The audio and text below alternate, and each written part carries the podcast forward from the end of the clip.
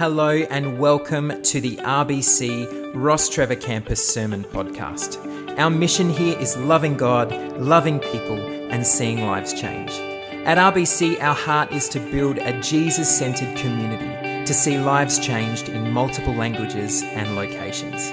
We hope you enjoyed this message from one of our weekend services. To find out more about us, please visit our website rbc.org.au.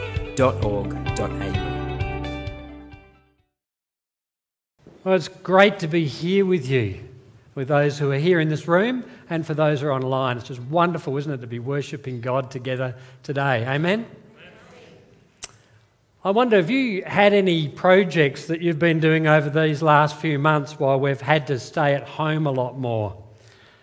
A lot of people have, I know. A lot of people have been knitting and cooking and gardening. I reckon all the vegetables must be up and, and pretty well ready to pick by now, mustn't they? Or we've found out vegetable gardening's a bit harder than we thought it was, one or the other. One of the things I've looked at has been our family tree. It's something I've never really paid much attention to. You know, where we come from, who do you think you are? It's fascinating to look back and to see where we've come from and to think maybe we've got a Viking or a real king or a convict or a famous person in our past who might be part of who we are. But you know, much as I've enjoyed the process and to reflect on and to be thankful for the past and to wonder what those people were really like and how they came to Australia, I've also realised this that the greatest influences on my life and that those who make me most who I am and not as much those in my distant past, but those who've been in my actual lived life, those in my present, and even those here in this room today and online today.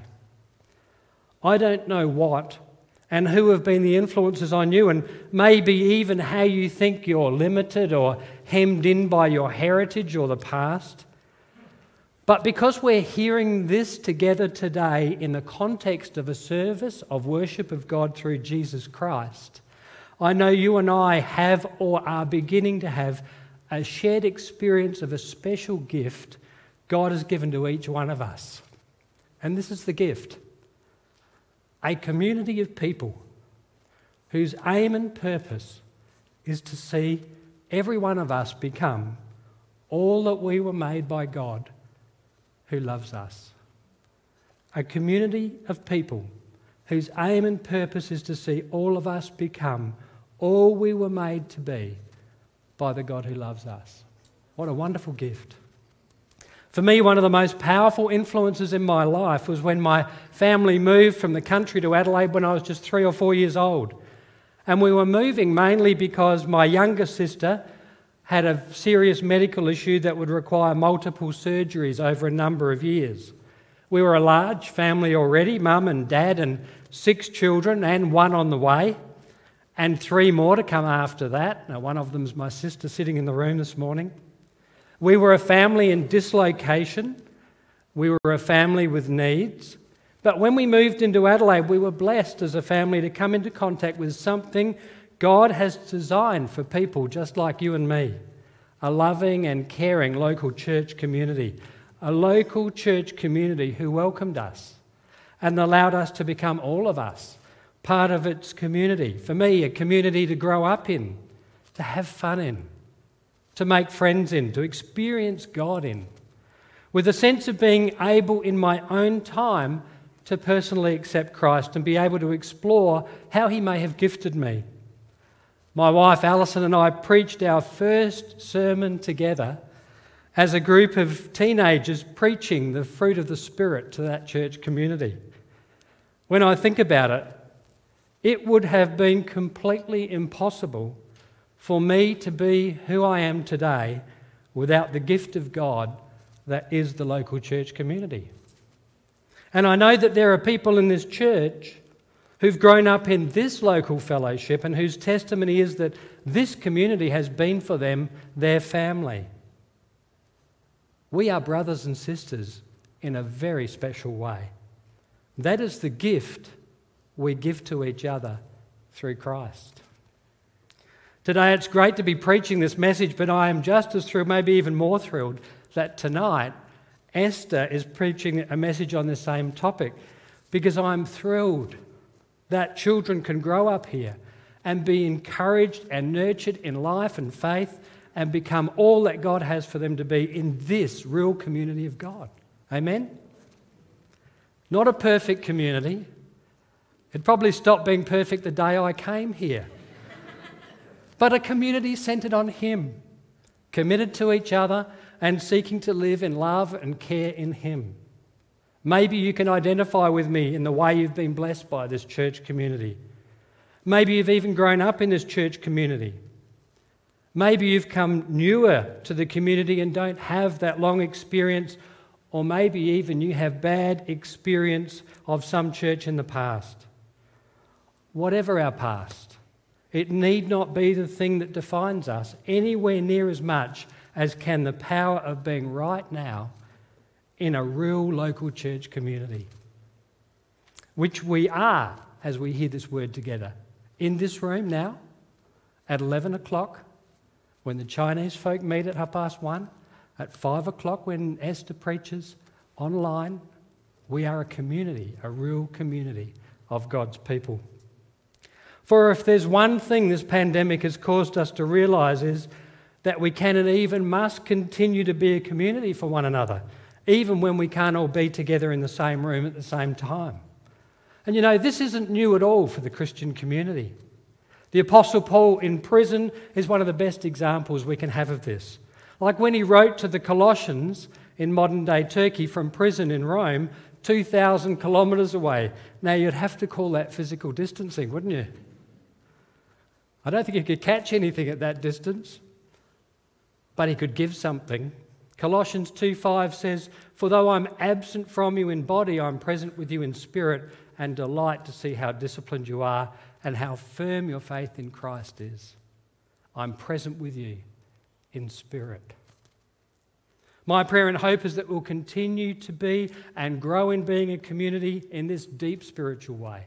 A community for Christ and in Christ and so that we all and many new people from around here and around the world will experience God through this church community gathered around King Jesus. Isn't that a wonderful prayer? Because when we look at Scripture, we see a remarkable thing. We see that when Jesus came, community came. We know that God is always in community. Father, Son, and Spirit in deep, inseparable community. And so when Jesus came, community formed around him. In calling the 12 to mission, he began a new type of community, a community not gathered in a particular place or for particular rituals, but a community gathered around Jesus. And the community grew. Men and women and children joined this community, and from this enlarged community, he called the 72 into mission, and the community grew. We know that there were men willing to leave everything to join this community, women who used their own resources to support this wonderful movement of a godly, loving, freeing community. They were seeing opening up before their very eyes, children being changed by the touch and the blessing of Jesus. People being healed and given value, crowds of community so large that Jesus could sometimes hardly get to rest, and the parties and the meals with those he allowed into his community that shocked the religious types, eating and drinking with those who many would have write off as no value and irredeemable. And what we learn is that wherever Jesus is, authentic, caring, compassionate, inclusive community will form around him. And his community showed a new picture of something about God that was wonderful and attractive for people to see. He welcomed and healed the sick, fed the poor, touched the outcast, called the lost, welcomed the doubter, and forgave the sinner. Remember when he called despised Zacchaeus down from his tree and welcomed this outcast back into community with God's people. Or when he, un, when he honoured the unclean woman who'd been bleeding for 12 years by naming her daughter of Abraham as she was healed by his touch in the midst of community.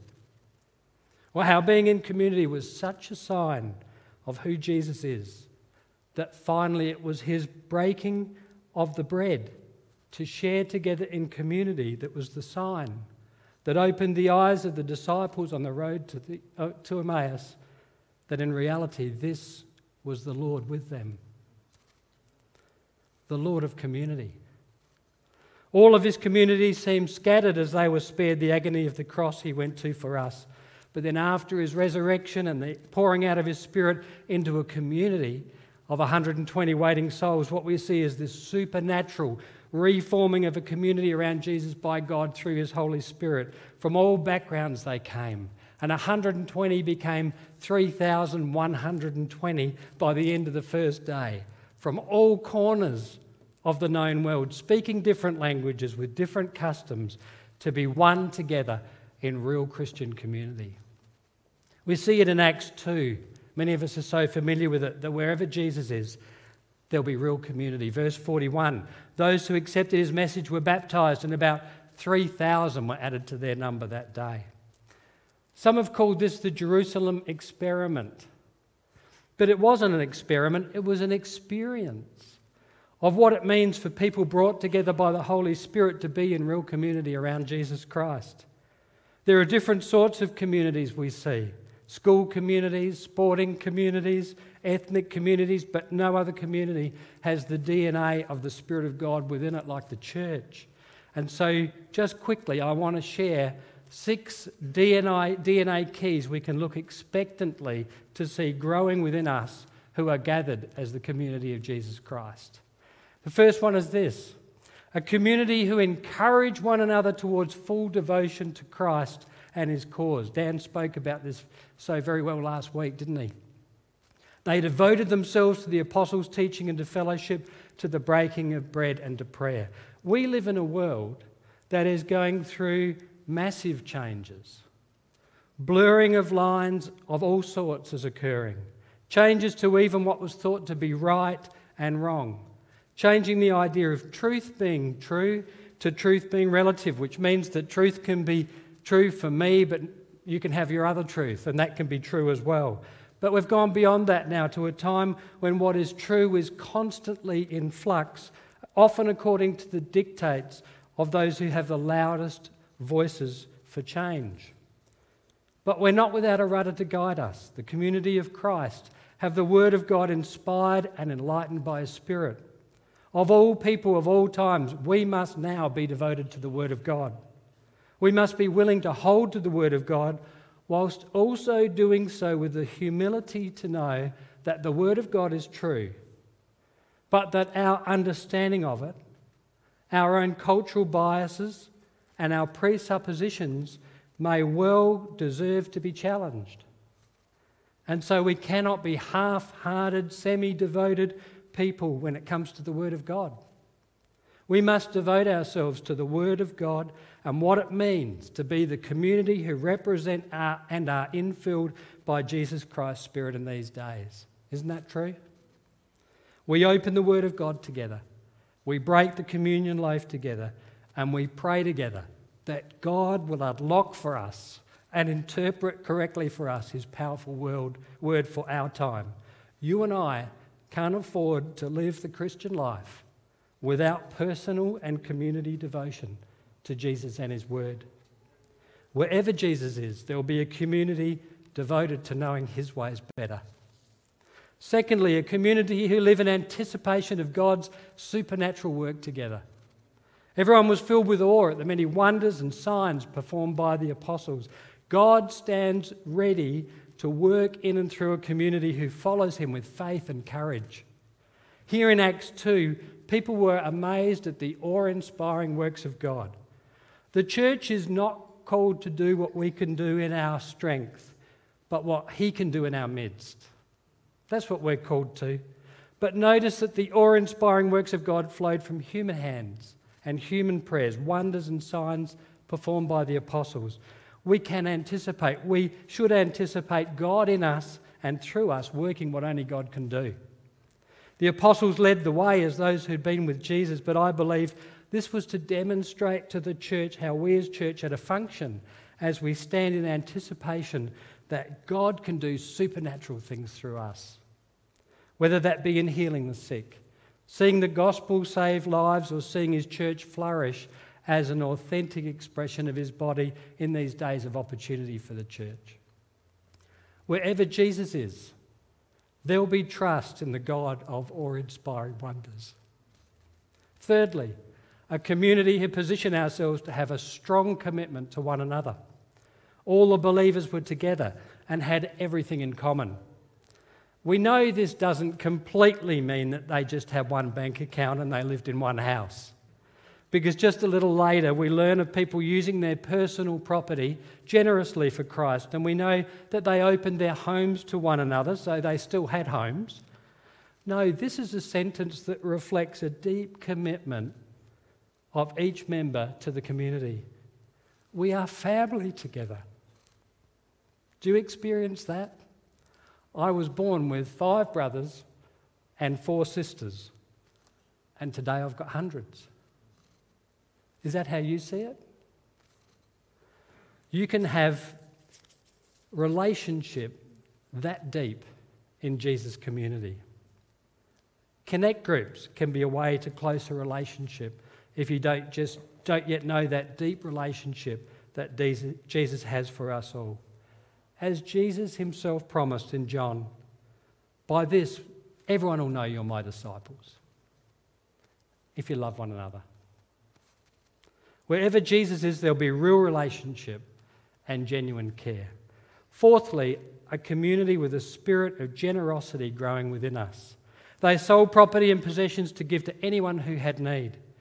In Christian community, we're not blind to the needs of others. In Christian community, sincere care and concern take place between members. And when meeting needs, demands, generosity, and sacrifice, and I, I thought of putting lots of examples in because I know lots, but I thought I haven't got time. But when meeting needs, demands, generosity, and sacrifice, the Christ filled community is here to help because our confidence in Him to care for us is strong. Out of this flow ministries like Enrich Life and others, and it also happens through the countless acts, private acts of generosity that are given within the body of Christ. Wherever Jesus is, there's a generosity flowing from the security we have in Christ and the love we have for our family. Fifthly, a community of joy and laughter. Every day they continued to meet together in the temple courts. They broke bread in their homes, and they ate together with glad and sincere hearts. People in healthy Christian community enjoy life. Has anyone here been baptized in lemon juice? Jesus didn't baptize us in lemon juice, did he? But in the Holy Spirit of love and joy and hope and peace. In real Christian community, the joyful Spirit of Jesus infuses life and offers joy and hope to others. Wherever Jesus is, laughter can be heard at least as often as tears because he blesses us with joy in life. Isn't that wonderful? And sixthly, a community with a sense of excitement that God is on the move, changing lives. They were praising God and enjoying the favour of all the people, and the Lord added to their number daily those who were being saved. Jesus said, He promised, I will build my church. Jesus was adding to their number daily those who were being saved. And you know, Jesus is still doing that. Have you ever thought about that? The enemy would have us believe that the Christian community and the message of Jesus has no power but, and I, I haven't checked this exactly, so someone can correct me if they want to do the research, but I know this is true. Every single day of every single year, Jesus is adding to his church those who are being saved. Isn't that wonderful to be part of? Every single day of every single year, Jesus is adding to his church those who are being saved and a spirit filled Christian community says, Lord, let us share, let us see our share in your harvest as well. Wherever Jesus is, we'll find spirit filled ways like Alpha and other ways to share the good news as well as we can into our community and beyond. A local church, a real community centered on Jesus, is powerful with a power that no one can overcome. All sorts of cultures and kings have tried to, but no one can overcome the spirit filled local church. It welcomes people in, even little red headed, freckled faced kids like me and people like you, and it changes us by the love and the power and the grace and the Spirit of God. And so I just want us to, to invite us this morning to celebrate who we are before God and in God this morning in real community. Jesus people. To ask Him for more. To decide again that real community centered around Jesus matters. Matters to us all. And it matters for people who aren't even here yet. And perhaps if this is all very new to you, you might today want with me to say, Lord, count me in. Count me into your community. What I'm hearing sounds very good to me. In a minute, I'm going to pray just to finish off this, this time of sharing around God's word, and then we're going to share communion together. So, everyone will hopefully have your elements ready now. I'll pray for the elements and pray for us in community together, and then we'll share the elements and we'll go directly then into a time of worship. Let's pray together. Lord Jesus, you broke the bread on the road to Emmaus. And those two disciples knew it was you. Because for all the things you'd done, all the wonderful things you'd done, all the ways that you'd led people into change. You'd, you'd taught in ways people had never taught. You'd been for people a friend they'd never seen before. You'd healed, you'd restored, you'd given value and honour. But when you broke the bread that day, those two disciples knew you are the Lord. You are the Lord who reunites us back together the way we're meant to be. You're the one who takes people who have no family and place them in the midst of God's family. We just thank you this morning for the Christian community. We thank you for this expression of your Christian community. We thank you, Lord, that we're part of what you're doing around the world. We thank you for the bread we take this morning and the cup that represents for us your shed blood. And we pray that as we open and take the bread, we will know that you're the Lord. And as we drink the cup, we will know your freedom and your joy, and we'll be glad to be your people. In Jesus' name, amen.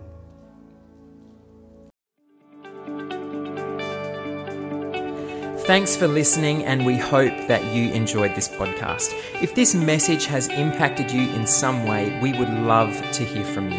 You can contact us through the Hub online at thehub.rbc.org.au or through our social media links in the show notes. See you next time.